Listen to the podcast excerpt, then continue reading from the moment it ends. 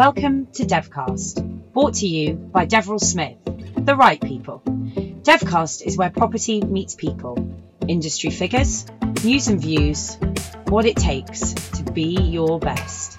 So sit back, earphones on, and enjoy this edition of Devcast.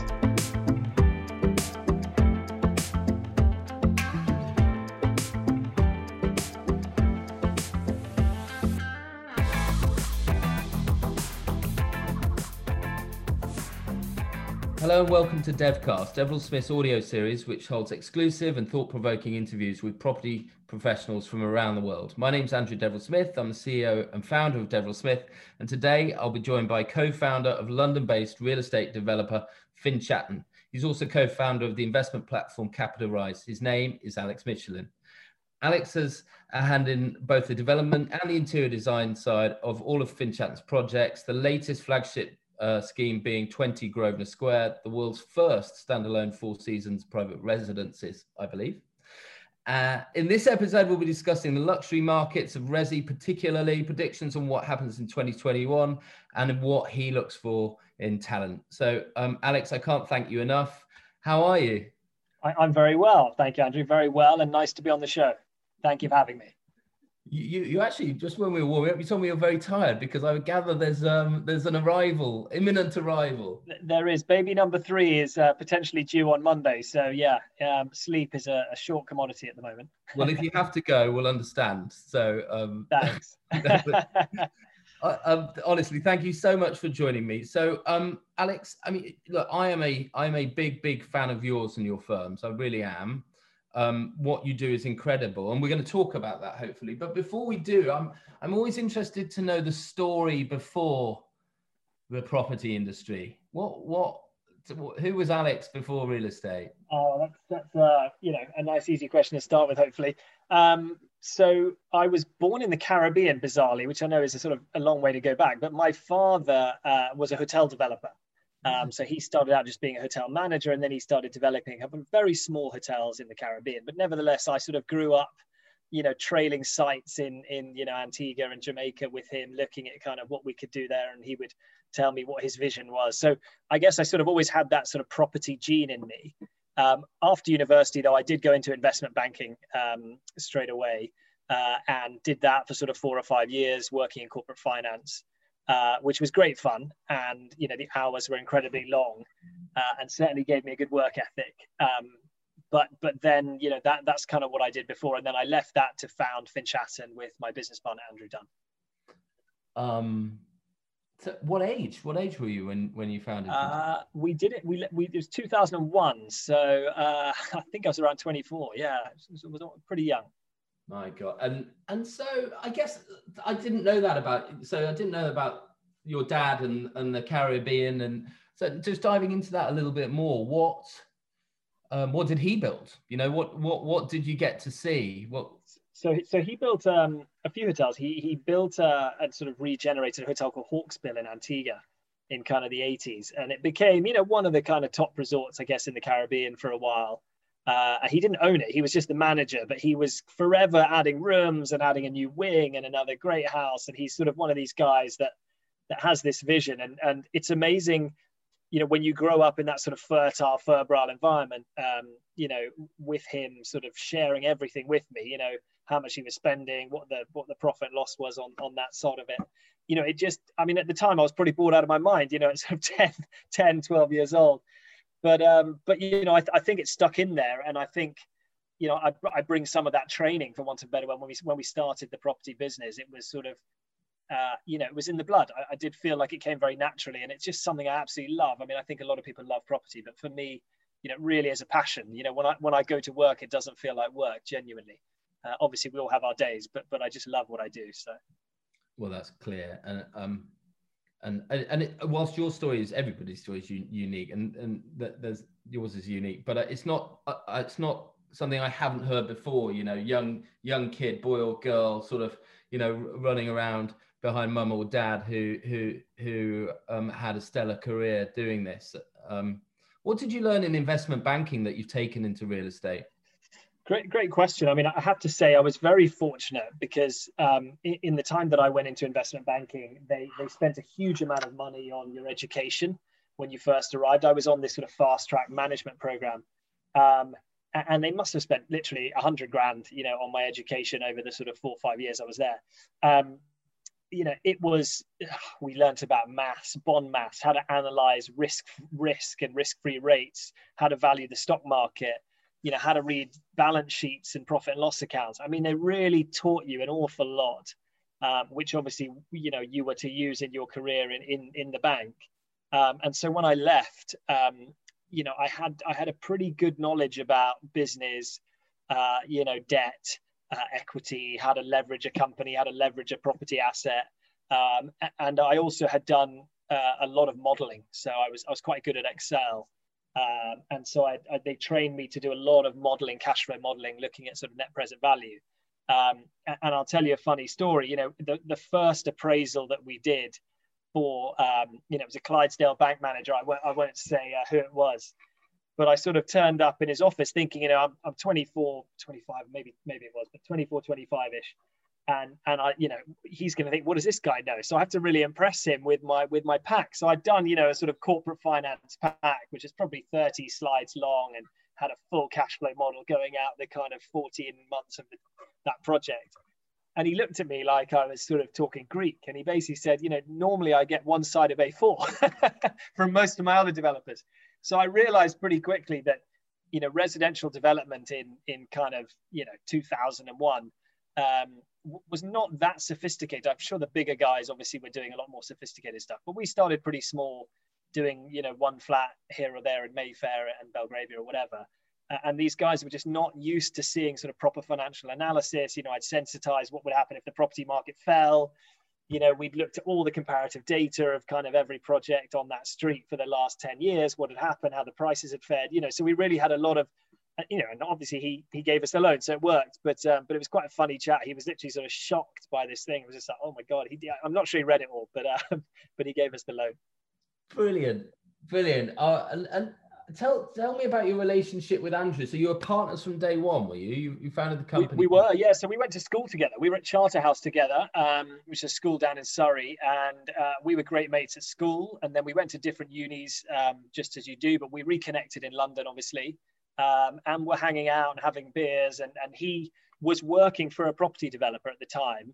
Um, right. And you know, he basically won lunch. I remember on a Sunday. Um, you know, we had a few drinks, and he said, "Look, I'm working for this guy you know, I think he's making quite a lot of money, but he doesn't have a clue. You know, he's sort of all over the place. He's really disorganized. He, he sort of apparently was running the whole business out of his briefcase, didn't have an office, you know, was kind of doing it out of the back of his car, uh, but still doing okay. Um, and Andrew was convinced that if we brought some sort of professionalism to that sector, um, you know, we could we could really do well. And and so I started writing a business plan with him we sort of agreed to do it. We started writing a business plan. Um, and then my catalyst was I said, look, if, if we can raise some money uh, so that we can kind of get off to a start, then then I'll, I'll leave. You know, I'll leave my job and you leave yours and, and let's do it. So so said, so done. We kind of traipsed around for a bit, um, you know, while I had the day job, uh, trying to raise some capital from various friends and family um, we duly did raise some, and um, you know we, we both uh, resigned from our jobs and, and started in uh, January the fifteenth. Yeah, so it was um, yeah good good times, really good times, and he's been a great firm friend obviously ever since.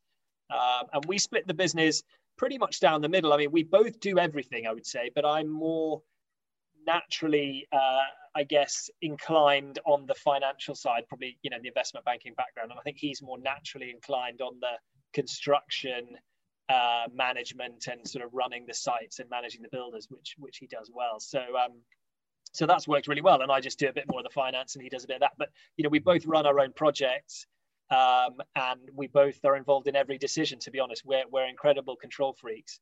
Uh, and at times that that comes with a lot of stress um, because you're just all over all the detail and and that's important but i think you know no company becomes successful without that sort of level of, of you know analysis into the detail I agree. Tell me about uh, that that first project in more detail. So you raised a bit of money from friends and family. The Clydesdale bank manager uh, liked the look of you and your business plan. Yeah, so so basically our thesis was always look, we felt that you know you probably remember Andrew, but you know property in London in the 80s, uh, sorry in the 80s in the 2000s. I know it sounds a bit a bit sort of crazy to say now, but they were pretty bad, right? I mean, heating was awful and old. You know, creaky pipes. You know, the water pressure would be a dribble at best out of the shower. I mean, you know, it was the good old sort of British, you know, property. You know, stiff upper lip and all that, and just get on with it. It, it really wasn't an international standard. Uh, and I think what we both saw, and I saw a lot for in my investment banking, was this sort of huge wealth coming to London from all over the world. And they, they sort of couldn't find the right real estate. So we always took the view, and again, this was based on a lot of analysis, which I won't bore you with here, but we, we took the view that the best part of the market to play in was the very top end, because that's where you were getting the highest price per foot on the exit. And yet the build costs didn't really vary that much from, say, building something, you know, in outer boroughs of London. So we always had this premise that we wanted to focus on the very, very top end, the very best locations, um, and just try to provide a turnkey product for someone. Because again, we took the analysis of, you know, when you went to buy your fantastic new car from, you know, ben, from uh, BMW, let's say, or Mercedes, you know, you, you weren't expected to know which air conditioner you should be putting in and you know uh, what sort of engine you should be having you know i mean obviously some people do but you know what i mean when you do your house you know you're often tasked with okay what what water pressure do you want? What electrical system do you want? I mean how do you know these things? So we thought that we're just going to take all of that away create a turnkey home where a bit like mercedes or whatever uh, everything is done for you and it's absolutely the best. Um, so we bought this flat in mayfair. It was a ground and lower ground. It took us a long time to find it. I must you know we started in in january as i say and we probably i don't think we bought our first place until july august. I mean we, we spent a long time looking and scouring the market to make sure we weren't making a bad decision. Uh, anyway, bought this flat. Um, from memory, it was about a thousand square feet. I think it was 1,200 square feet, ground and lower ground in Mayfair, number nine Green Street. There you go, very famous, famous address now. No, just kidding. Um, and we extended it. We we gutted it, completely gutted it. We put a sort of jacuzzi type pool into the small garden it had um, which was again a moment I'll never forget when you know one Sunday we've closed all the roads in Mayfair, we're craning a pool over Mayfair and it's sort of swaying in the wind, and I'm thinking, oh my god, what are we doing? Uh, but it got in safely, thank God. Um, and yeah, and, and, and sort of that sold pretty well. Um, you know, and, and, from there we were off to the races. We didn't make a huge amount of money on the first one. We we, we did okay. Uh, you know, the builders tried to have a pop at us as, as they do, seeing a couple of young lads. Um, I think they thought they could they could have a go. Um, but you know we had done everything properly. We'd sort of read our contracts, and we, we sort of managed to fight that off. Um, and yeah, as I say, made a bit of money, and then that gave us the confidence to say, okay, right, and the investors the confidence to say, okay, off you go, have a, have another one. Um, and then we did another one, and, and then it sort of snowballed from there. And obviously now we're doing you know a project that's 1.5 billion uh, pounds of, of, development value 139 apartments you know a million square feet in, in one block. So um, you know it's it's been a good it's been a good run. It's been an incredible story. I, I would say what, what did you learn in those early days around what not to do? Because you must have, make mistakes right? You must have you must have oh, oh yeah. We, we made we made you know thousands of mistakes um, for sure. Um, what did we learn not to do? Um, I, I, think we sort of probably on the first projects we we overcomplicated things too much. I think we went too far, trying to make everything too perfect. And I think we realized that actually it's very very costly, very very time consuming. And a lot of the time the buyers actually kind of want more simplicity in in their in their you know homes and in their layouts. Um, you know we would put in all the toys and all the gadgets and all the sort of things and we probably realized that actually a lot of people want simplicity and they just want a light switch that works and you know they don't have to kind of push 17 buttons and use voice recognition to get the TV on. Um, yeah. So so I think that was you know one of the early things we learned, um, and I think we learned how to finance things you know uh, pretty well. I mean we made some mistakes on the way we finance things, and we, we probably didn't lever enough. We were too conservative initially, therefore used way too much equity in our first deals. Um, which meant we couldn't expand the business as fast as maybe we, we should have. Um, so you know, you, you learn every single step of the way, and we have an ethos in the business. We say every day is a school day. You know, we say that today. You know, every day you're going to be learning something. You know, we, we by no means know it all. I mean, obviously you have a bit more experience, but you know, every day I learn something new, and, and things change. You know, the, the great thing about real estate is taste change. You know, things change. Look at the COVID, right? What what has that done to the real estate market? Obviously, made seismic shifts. You know, very very quickly. Um, so you're always learning. Um, so that's my next question. What has COVID done to the real estate? Luxury, uh, let, us put it in a smaller box of luxury residential of the world.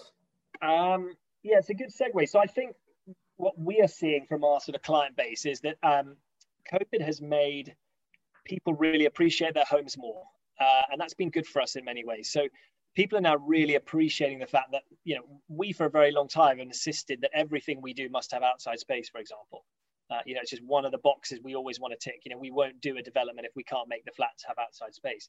So little things like that, you know, that is becoming an absolute must-have. People previously said, "Oh, it would be nice if I could have a terrace." Now, I think it's you know, at our end of the market, it's a must-have.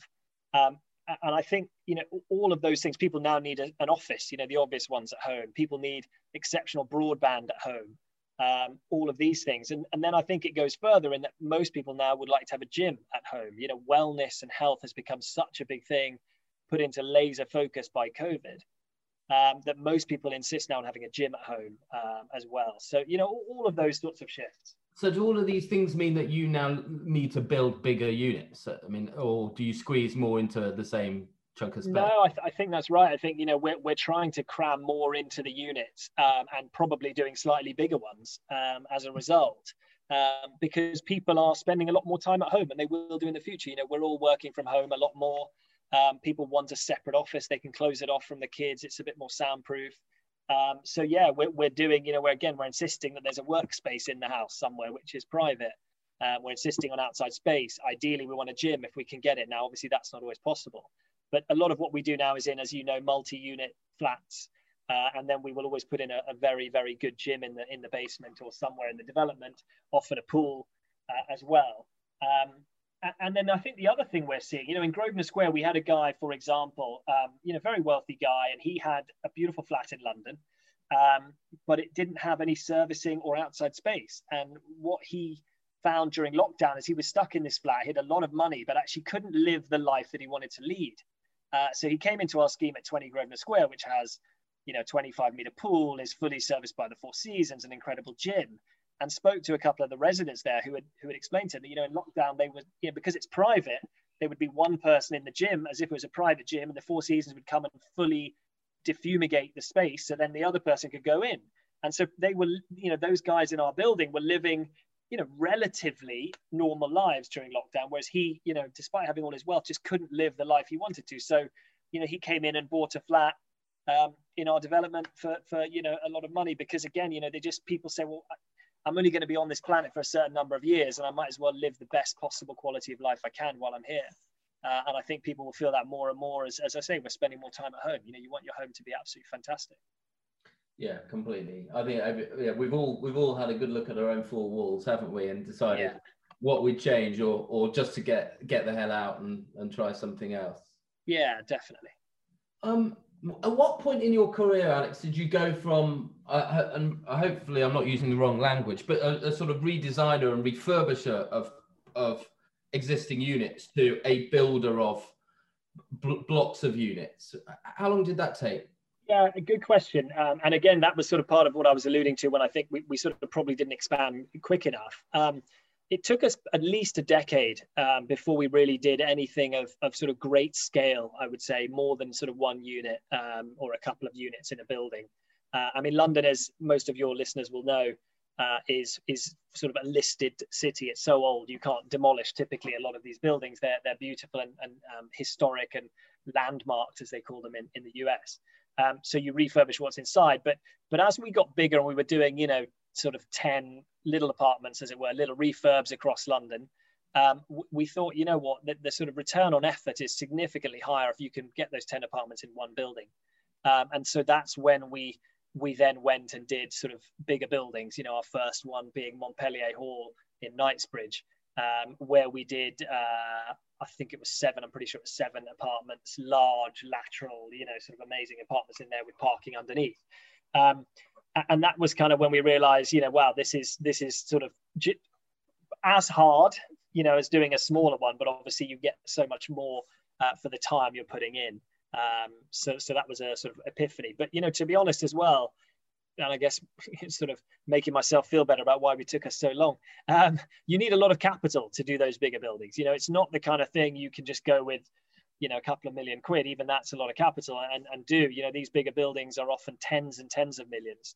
Uh, and so, to be fair to us, I think you, you, we needed to have that track record because when you go to the bank and you want a couple of million on on a beautiful flat somewhere in Mayfair, um, that's one thing. But you go up to a sort of slightly um, higher guy in the bank's uh, hierarchy when you need, you know, 30 million to do a multi-unit development in uh, in Knightsbridge or whatever. So um, that that took us a while, um, but once we started that, that was clearly, you know, where we wanted to go, and and we we very quickly you know, did sort of from there grow to doing, you know, as you say, Grosvenor Square, which is our flagship at the moment, and you know, is an 850 million GDV development um, in the heart of Mayfair. And how has that been with, you know, I mean, it's been a weird old world, has it not? I mean, it can maybe it continues to be, but we've had Brexit for what for me felt like quite a long time. And then 2020 came along and we all know that story. So how's it been, you know, with a one and a half billion quid scheme, you know, genuinely, genuinely world class, right? Um, sitting on, you know, the, you know, the square of London. I guess going into that project, you you weren't forecasting Brexit. No, no but... we weren't. And I mean, you know, we, we came out of the great financial crisis, I'm pleased to say, pretty well and unscathed because we'd always been pretty conservative in our leverage and in our assumptions about sales price. So kind of we bought that building um, you know, pretty much out of NAMA. Um, it was in the, the asset management program of, of sort of the Irish banks, if, for those of you who don't know what NAMA is. Um, and, and we bought that out of NAMA. Um, and, I just knew we were buying it really, really well. Uh, we, were, we bought it um, and paid £1,600 per square foot on the consented area. It already had a planning consent, and I knew we could make that consent better and probably get a bit more. And in Mayfair, as you'll know, Andrew, you know, it's pretty difficult to buy anything for 1500 quid a foot, let alone, you know, the best building on the best square, uh, you know, facing southwest. I mean, it's sort of on the best corner next to the US Embassy. You know, it really was the kind of absolute blue chip gem. And so I guess that's why we had the, you know, the, the courage uh, and maybe the craziness to, to buy it when I think a lot of other people were sort of still licking their wounds after the financial crisis. Um, and as you will know, for the first few years, the market in London absolutely boomed. So until about 2000, the end of 2014, and we bought that building in 2013, um, you know, the market just boomed and probably went up 15%. So we were sort of sitting pretty. Then the government brought in stamp duty increase, and that sort of uh, put the brakes on the market. And then, as you say, Brexit came in. But but you know, the fundamentals in real estate, which you know is is something I hope some of your listeners can take from this is is you make your money when you buy the asset and, and i know that sounds sort of obvious but you know you'll understand what i mean when you purchase if you purchase it right and you don't pay too much for the land you will not lose money on your development if you pay too much from day one you're always always scratching around you're then going to have to get more debt you know the costs are going to increase you're going to have more leverage you're going to have higher interest costs you know it's sort of is a a, a, bad spiral to get into. If you don't pay too much for the land and you get it for the right price and the site for the right price, you know, as long as you you know manage the half well the development, you're going to come out okay. So I guess we've seen this incredibly turbulent time, as you say. Um, but the project has still been, you know, a, a, a wonderful success. I mean, we're, we're thrilled. It's just, and what we did because we had just had the financial crisis is we said to ourselves, the market could turn and we need to make sure that this is absolutely the very very best asset that's ever been built in london you know we wanted it to be the very best residential building to have ever been built and so we made sure the amenity is the best that has ever been you know no other development up until that point had a 25 meter pool no other development had the gym that we have. I mean, you should see it. It's absolutely you know unbelievable. We have a creche for children. We have a spa where you can have a massage. We have you know wonderful car parking facilities all with electric supercharging points. So you know we thought about all of that. You know, it's just it just ticks the box um, for, mm-hmm. for everyone, uh, I think, and it's it's south facing on you know, as I say, the best location and the best square in Mayfair, which is you know arguably the best location in London. Um, and then what we did on top of that, we said we've got to have the best servicing because we realized that the, the trend was really about servicing. So we brought in Four Seasons, who we perceive to be, you know, the best servicing brand in the world. Um, and you're right when you said, you know, it's the first standalone Four Seasons residences anywhere that has been completed, and we're very proud of that. Um, and I think that is what has allowed us to ride out, you know, a, a bad market um, and still attain some, you know, record-breaking prices because people, you know, there's always someone in the world with a billion quid or billion dollars, and they want the best. They want the best, and if you deliver them the absolute best, uh, they will pay for it. You know, even in rocky times, and, and I guess we've, you know, our development is a testament to that. Well, I think that's as a as a as a um, you know a spectator, if you like. I mean, my job's to watch who's doing what, and I think that's been the consistent theme to to describe you guys, Finchatton, as just standards. You know, and and and we met a long time ago, and and and you were very clear with me then, and un un un um unyielding in terms of what your your expectations were, and and that's brilliant. You know, I, I have huge ad- admiration for you and your team. So, can you let, let uh, I don't know whether you answer this or not, but if, let's just presume I'm, I've got a bit of a budget. I can't buy the penthouse, but I might be able to get my hands on a two bed, you know, nice two bedroom flat in that uh, apartment in your in your building. What does what would I be looking at in terms of running costs and service charge to be to be looked after to that degree? Yeah, so it's um it's a great question. We we again uh, you know are really um, focused on our service charge because it's one of the things that I think a lot of developers forget uh, uh, to, to sort of manage, and they they think well, oh, it doesn't matter. These guys have enough money, and they'll they'll pay the service charge. You know, we find it really annoying uh, to have a big service charge. So we focus very ca- carefully when we design the building to make sure it doesn't have to be overstaffed. And we make sure we put in systems in terms of mechanical and electrical systems that are very very low to operate low cost to operate.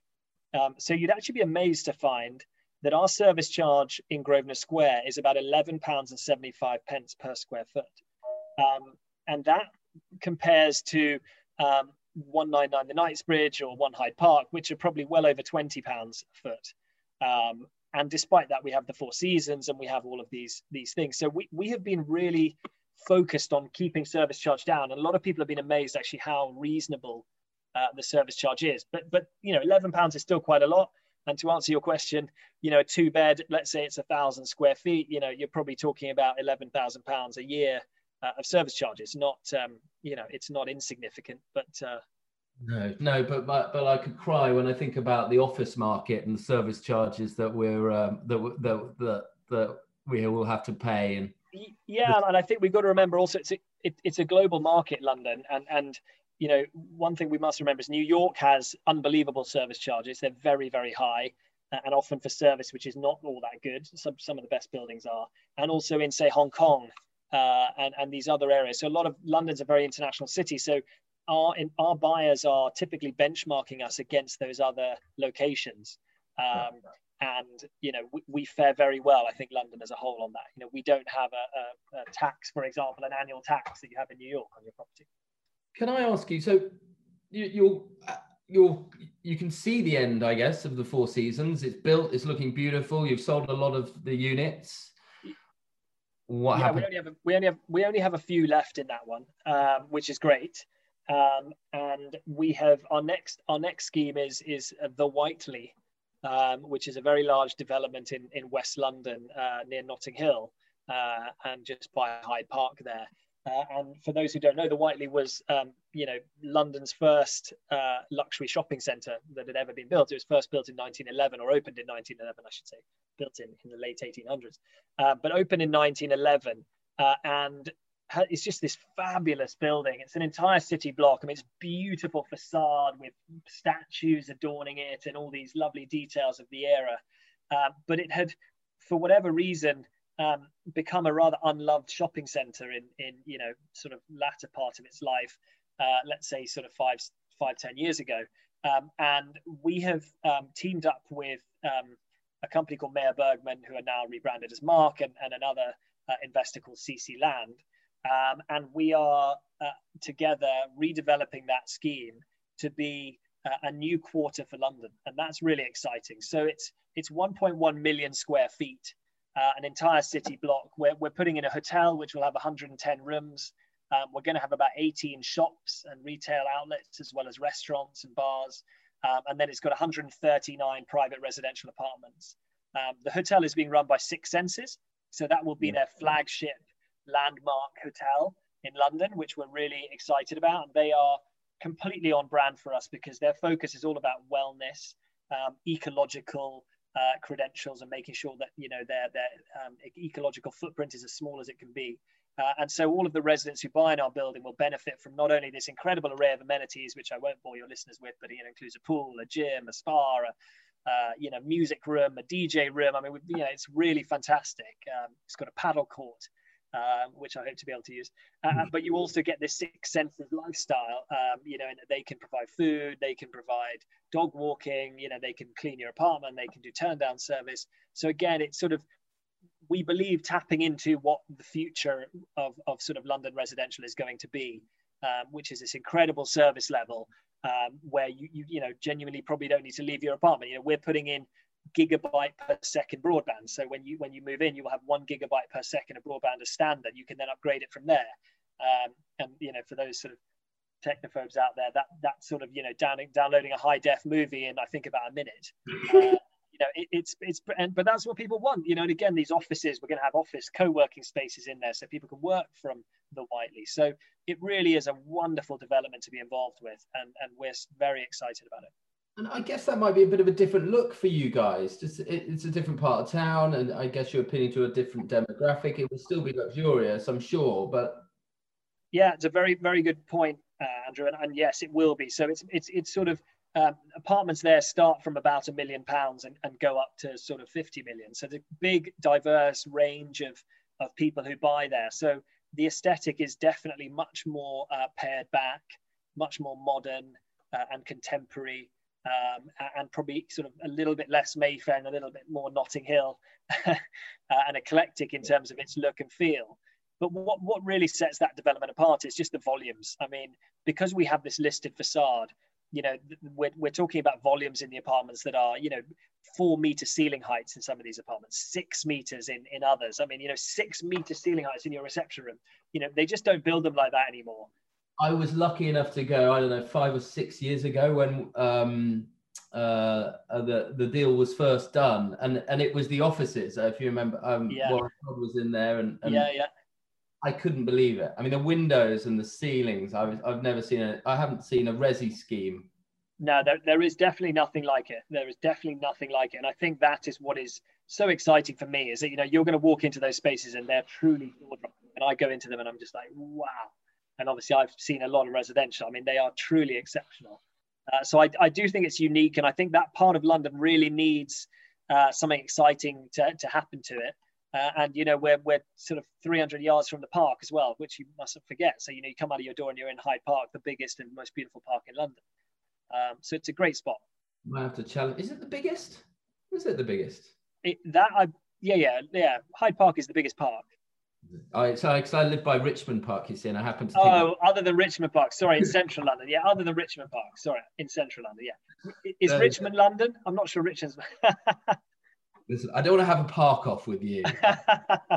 this is a bit too dodgy. But look, you're um so super successful property developer. A, a, few years back, you launched another incredible and very interesting business, which I know less about, CapitalRise. Yeah. Um, so I guess I guess the genesis of that business was that Andrew and I have always found uh, borrowing money from banks, uh, you know, one of the most painful parts of of what we do. Um, you know, banks typically make it a very arduous, difficult process for you, and, and it takes forever. And you know, with all respect to banks and those bankers who are listening, um, you know, I don't think they're the most customer-centric organizations in the world. So, so we set up a business called CapitalRise, which lends money to property developers. So it is, is, is, is, an alternative lender, for want of a better word. We are competing against the banks to lend money and give money to property developers for their projects. And because of our, you know, sort of long experience of doing this, we're able to structure our deals in a much more entrepreneurial way. Um, we're able often to give a little bit more leverage. Uh, we're often able to do things that banks can't do um, and and that I think has been well, you know, it's been very attractive to developers, and the business has grown very quickly, um, which I'm thrilled about. Um, and you know, we are seeing highest demand we've ever seen this year. Uh, I think banks sort of just don't really want to lend to property any longer. It's um, you know with the new regulations, Basel three, and again, I'm not wanting to bore all your listeners, um, but there have been since the great financial crisis, lots of regulation being brought in to sort of curtail the leverage that banks take on.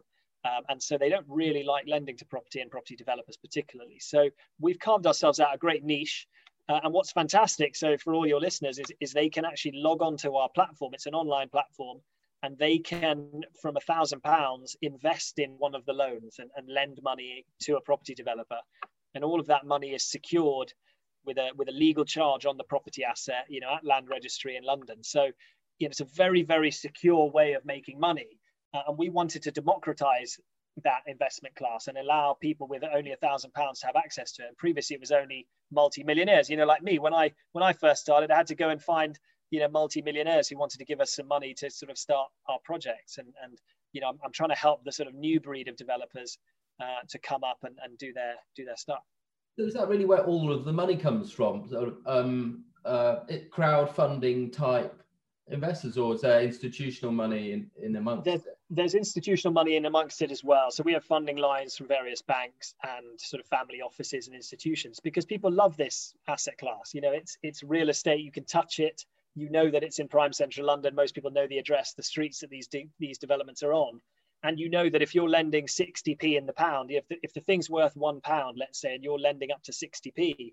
you know property prices have to fall by 40% typically for our investors to be at any risk of losing money, and yet the returns we're paying are you know, between seven and nine percent on on senior debt and, and slightly more on mezzanine for those who, who know what mezzanine is. But you know, so if you just want to be very secure, you can lend money on a senior debt first legal charge, just like a bank would do, to a property developer to do his property.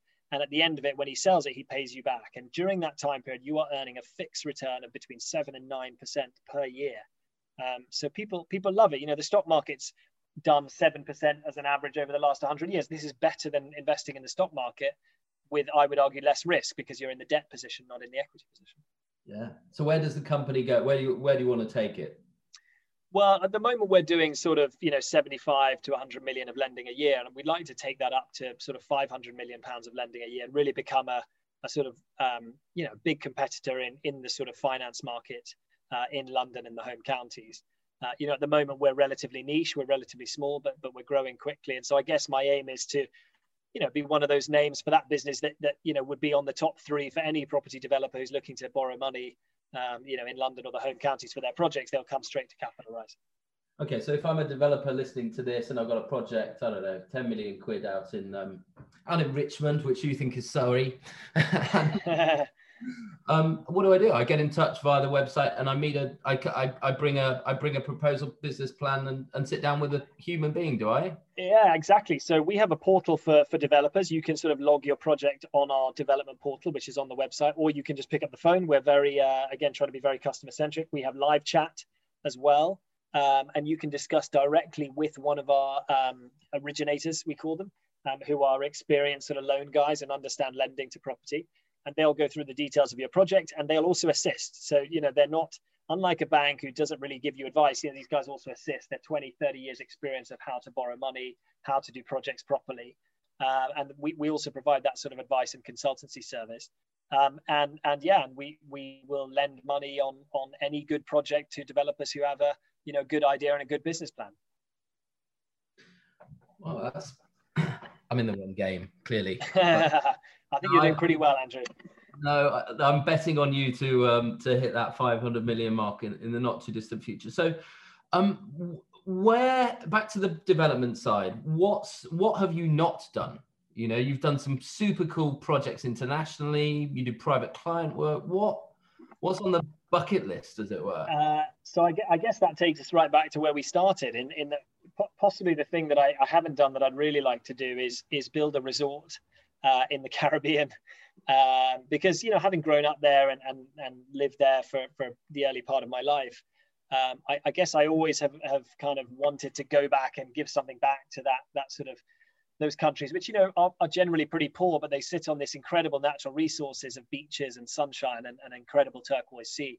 Um, and and there are some some good great hotels in the Caribbean, but I still think that you know compared to Asia, that they need uh, a little bit of um, you know, love, and, and they could do better. And, and I guess you know, Andrew and I often joke that you know, in the latter part of our career, we would love to just actually go and do a development in Antigua or possibly Jamaica, uh, and and build an exceptional hotel with residences alongside, so that you know we would have gone full circle. I would have gone full circle, and we could we could have all these clients who have bought these fabulous properties from us in London, and and you know in the US, as you say, we've done stuff in LA, East Coast, we've done New York, we've we've done all over the world. But uh, to, to do something really special in the Caribbean would be the sort of icing on the cake for us. Well, that sounds um, that sounds pretty special. and I've got, I've got no doubt you'll you'll do that as well. But will you ever do something outside of luxury? Do you think? You must talk about it from time to time. We have talked about it a lot, as you can imagine, over the years. But I think the difficult thing with a company is is you you start to build a corporate DNA, and I'm sure you see this in your business, Andrew. You know, we our DNA of our company is to design the very very exceptional homes, and the, this attention to detail that we go to and the lengths we go to to make sure it's perfect and the way you enter the room is right and what you see as you look left and what you see as you look right you know the visuals you know, everything lines up the symmetry. I mean we, we go to such incredible lengths that i don't think we could very quickly change our spots. You know the leopard doesn't change its spots. And and i think you know that DNA has been built up over 20 years now of me doing this. And, and I don't think we are the right people to do, you know, a three star development or whatever in, in the outer boroughs of London. So I do think our focus will be always on, on the high end market because that's what we know best. And, and that's where we are experts. And, you know, we, we've got to play to our strengths. And, and so much as we've talked about it, we, we've always decided, and I think rightly, to stick to the knitting, stick to what we do best um, and, do what we do. And, and, there's still so much opportunity there in that sort of high end space that I, I don't think we we've ever wanted for uh, projects. You know, there's always been sort of more projects than we could probably take on. So, so yeah. Let me ask you two more questions that spring to mind, and I'll ask them together. But one, who do you look up to, or who do you who do you think is a great in terms of the you know the, the real estate development game?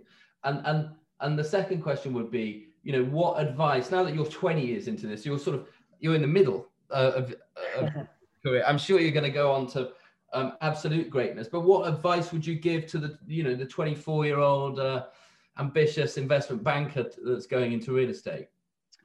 So I think you know we always look to to our competitors, and there's some wonderful developers out there. You know, I think Harry Macklowe and what he's achieved in New York, you know, exceptional, right? Exceptional, and such a character as well. Um, you know, I, I mean, there, there are lots of great developers, and I think New York typically has the biggest characters. You know, Donald Trump. I mean, I remember reading some of his books. Obviously, he's not he's not someone I aspire to be, but you can't help but sort of admire some of the chutzpah of the way he's done his business and and the way he's done things over the years. Um, you know, again, some of the, some of the big casino moguls uh, and what they've done in in uh, Las Vegas. I mean, you know, just incredible, right? You know, Sheldon Adelson and these kinds of guys. Uh, so you know, we always have people we're trying to learn from uh, and look at, look at and admire. Um, so so you know there's always it's always a school day and i'm sure some of the asian developers are going to come out. You know I've, I've been to some of these developments now in china and whilst the quality still still lacks in many ways i think you know some of these guys just the scale of what they do uh, you know it's just staggering. So you know again you know sort of puts it all into perspective for us. We think we're doing well in london and you can go to shanghai and feel like you're not even trying because these guys are delivering you know 600 units a year uh, or, or, whatever, you know, thousand units a year in Shanghai. Um, and, then to answer your second question, um, you know, to any to any aspiring property developer out there who's listening, uh, you know, I really would say go for it. You know, w- when I left banking, um, you know, I had a great job at banking and, and it was great fun, but it, it's just a completely different thing when you work for yourself. Uh, you know, it's it's all encompassing uh, you, are so much more efficient because every moment you spend, you know, is for your benefit. You're, you're no longer just an employee receiving a salary. The satisfaction you get from, you know, being your own boss and, and being your own in charge of your own destiny, um, I think is just, you know, irreplaceable. It's, it's unbelievable. I think everyone should try it certainly at some point in their life uh, because I think we'd all be you know 60 years old retiring saying oh, i wish i'd done i wish i'd tried it you know so never have any regrets in life and if, if you do have that inkling just like i did and andrew did you know just just go for it um, give it a try roll the dice um, you know do do your numbers certainly make sure you do your maths and do your sums correctly and really think about what you're doing but but then just go for it you, you you'll never look back. And if it doesn't go well, you can always go back and get another job. Fire us. no, I couldn't resist. That was terrible. Uh, and brilliant advice. Brilliant advice. And I, I, because it was so good, I think I, I, feel like I should wrap it up on that note. But before I do, Alex, if it's okay, I always play a little game with people, which is our quick fire questions round. Okay. I'm not. I'm not sure if you were briefed on this. You're looking slightly uncomfortable. I, I wasn't briefed, but that's okay. um, it's very quick. You just have to answer the question. The 90s or the noughties? Noughties. Working from home or in the office? In the office. If you had any superpower, what would it be and why? To fly. I, I, I, flying on planes is not something I ever really enjoy. I know they've, they've got slightly better, but if I could just be like Superman and one day if I needed to be in New York, I could just put on my cape and, uh, and fly to New York. that would really make my life uh, fantastic. Bowie or the Beatles? Oh, that's a tough one.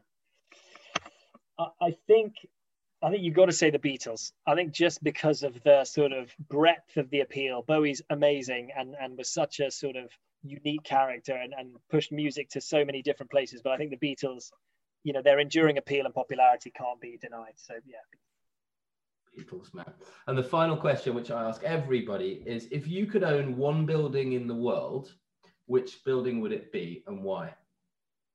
Wow. Um, great question uh, and one that I have never thought about. Um, I think I think I'd probably like to own something like St. Paul's Cathedral, um, just because it'll never be knocked down. It's absolutely beautiful, uh, and I think it has provided so much um, service to so many people. If, if you know, if, if you know what I mean, in terms of you know, obviously people go there for church. There's been concerts there. There's been operas there. There's, you know, charity events, Christmas events. I mean, it's it's a real community hub uh, right in the city of London um, that, you know, I think just provides immense benefit to to everyone uh, who lives and, and works around there. Um, so so I think that would be the kind of thing that I'd like to own. Um, and also clearly it's a pretty high land value as well. So, so, so ever the developer, it would be it'd be a good bit of land to own if uh, if you ever could redevelop it. oh, Alex, um, I, I can't thank you enough. The time has flown by. You are an absolute star in terms of what you do, and I'm speaking for your team and organisation. You know, brilliant, brilliant business, brilliant schemes and product that you produce, and and long may that continue. I enjoy watching everything that you produce, and thank you for your time today. Thank you, Andrew. Thanks for having me. You can join the DS movement by visiting ds.deverellsmith.com and you will receive the latest Devcast episode direct to your inbox.